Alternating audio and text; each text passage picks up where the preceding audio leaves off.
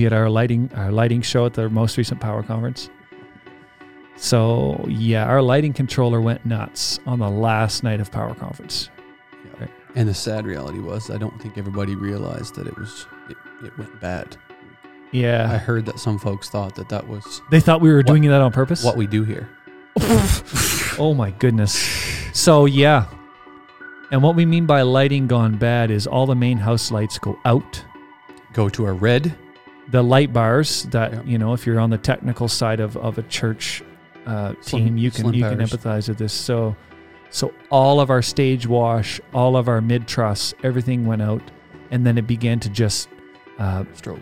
strobe and v- bright, vivid colors. And it was just, you know, it was epic at the best of times. The problem was it was the worst of times.